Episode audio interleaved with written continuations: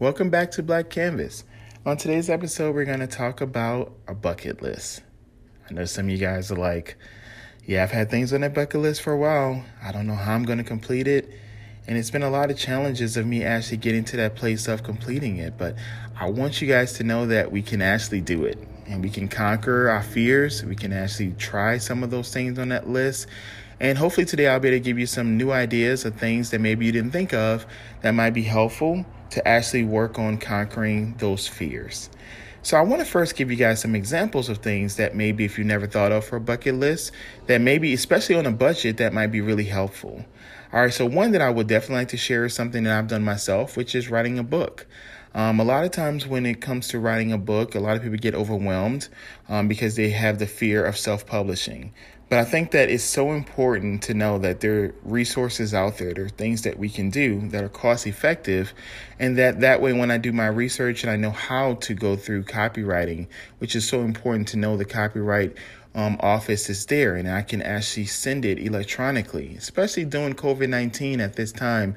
It's so important for us to know those resources. And if any of you guys have any questions of how to do step by step, please email me. I'll give you my email at the end of this podcast for you guys to please reach out to me. And I would love to pay it forward to show you how we can actually do that for ourselves.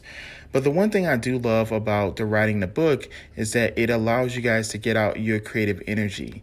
It's a chance for you to share with others things that you've learned in life or things that maybe if you have a creative brain that people can think outside the box. So in writing your stories and sharing it with others, it gives them an opportunity to connect with you, but it also gives you an opportunity to be at your most creative that you've ever been.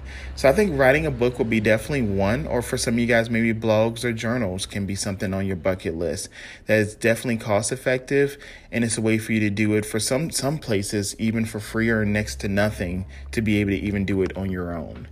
Um, another may be learning a new craft. Um, for some of you guys, like woodworking, maybe sewing, knitting, or photography. Um, these might be things that we can add to our bucket list that on a budget can be very cost effective, but also can help us to be able to help us to look back at memories. If it's a f- photography, you can look back at your pictures and realize how much you've grown, or maybe learning new lights or different backgrounds I can use that can be really creative, but it also shows me that I have something within myself that I never knew existed. What about going to school and getting your college education?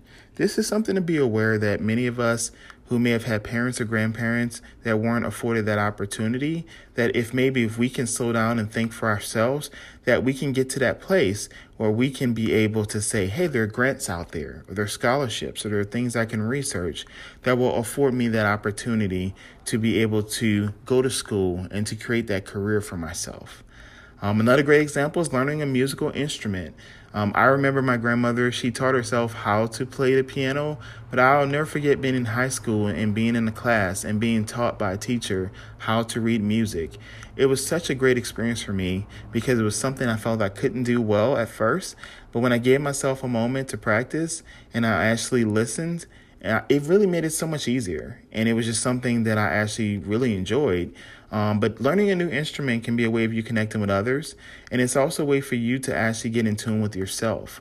Uh, music is one of those things that really helps us for some of us when we're depressed or anxious, and it can help to kind of calm us down, and it helps us to actually get into a different state of mind, depending on what we're listening to and for what reasons we're listening to that music.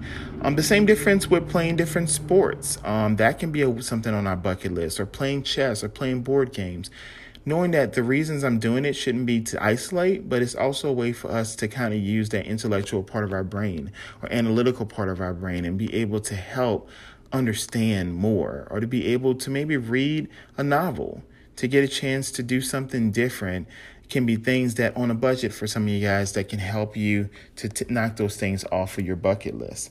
But one thing that I heard of just about two weeks ago was called a reverse bucket list. And I've never heard of this before, and I wanted to kind of share with you guys what the reverse bucket list entailed. Um, but one of the steps of the reverse bucket list was to give yourself some quiet time to kind of sit down and think of either things that you've done in the past and to kind of scroll through old photos or to kind of jog your memory of things that you remember experiencing in your past life. And it's important for us to remember when we go back to our past that we can kind of write down the things that we've actually done well. So it's just something for us to kind of go back and look at our lives and see there are things that we have on our list that we've actually completed. And then it's important for us to look at how did we actually complete it? When did we get to that end point? What are some things that we accomplished and how did it make us feel? And then we can share that list with supportive people in our families or our friends in our network. And that reverse list will help us to increase our motivation. It could help us to not actually compare ourselves to others, but to compare ourselves to our past self, to where we can go to our future self.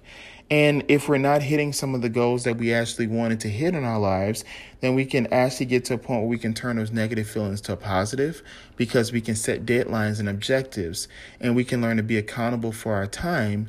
And in being accountable for our time, that we can be accountable for our actions. I love bucket lists. I think it's great. I think that at times, if we can actually talk about it and plan for those lists, then we can actually start living. It gives us something to live for. Um, but it's also something for us not to just feel as though that if we don't conquer it at this time or we don't accomplish the goal that we have failed but it gives us a chance to revise our goals. It gives us a chance to maybe have other people part of that bucket list because then that way we will understand that someday I will get there, but I won't feel as though that I'm pressuring myself to get there at this time. I hope you guys enjoyed this podcast today on bucket lists. And if you never heard of a reverse bucket list, I want you guys to look it up. It's really cool. I was able to kind of look up some more insights. And if you guys want any more information, I can definitely email it to you of different ideas that you can actually use for your reverse bucket list. Um, or if you need help even creating an initial bucket list that we can kind of talk about what are some ways that we can actually set these things for ourselves and actually know that we're doing the next right thing and it's going to be fun. I hope you guys enjoyed this podcast today, and I want you guys to remember to embrace our uniqueness because the world is our canvas.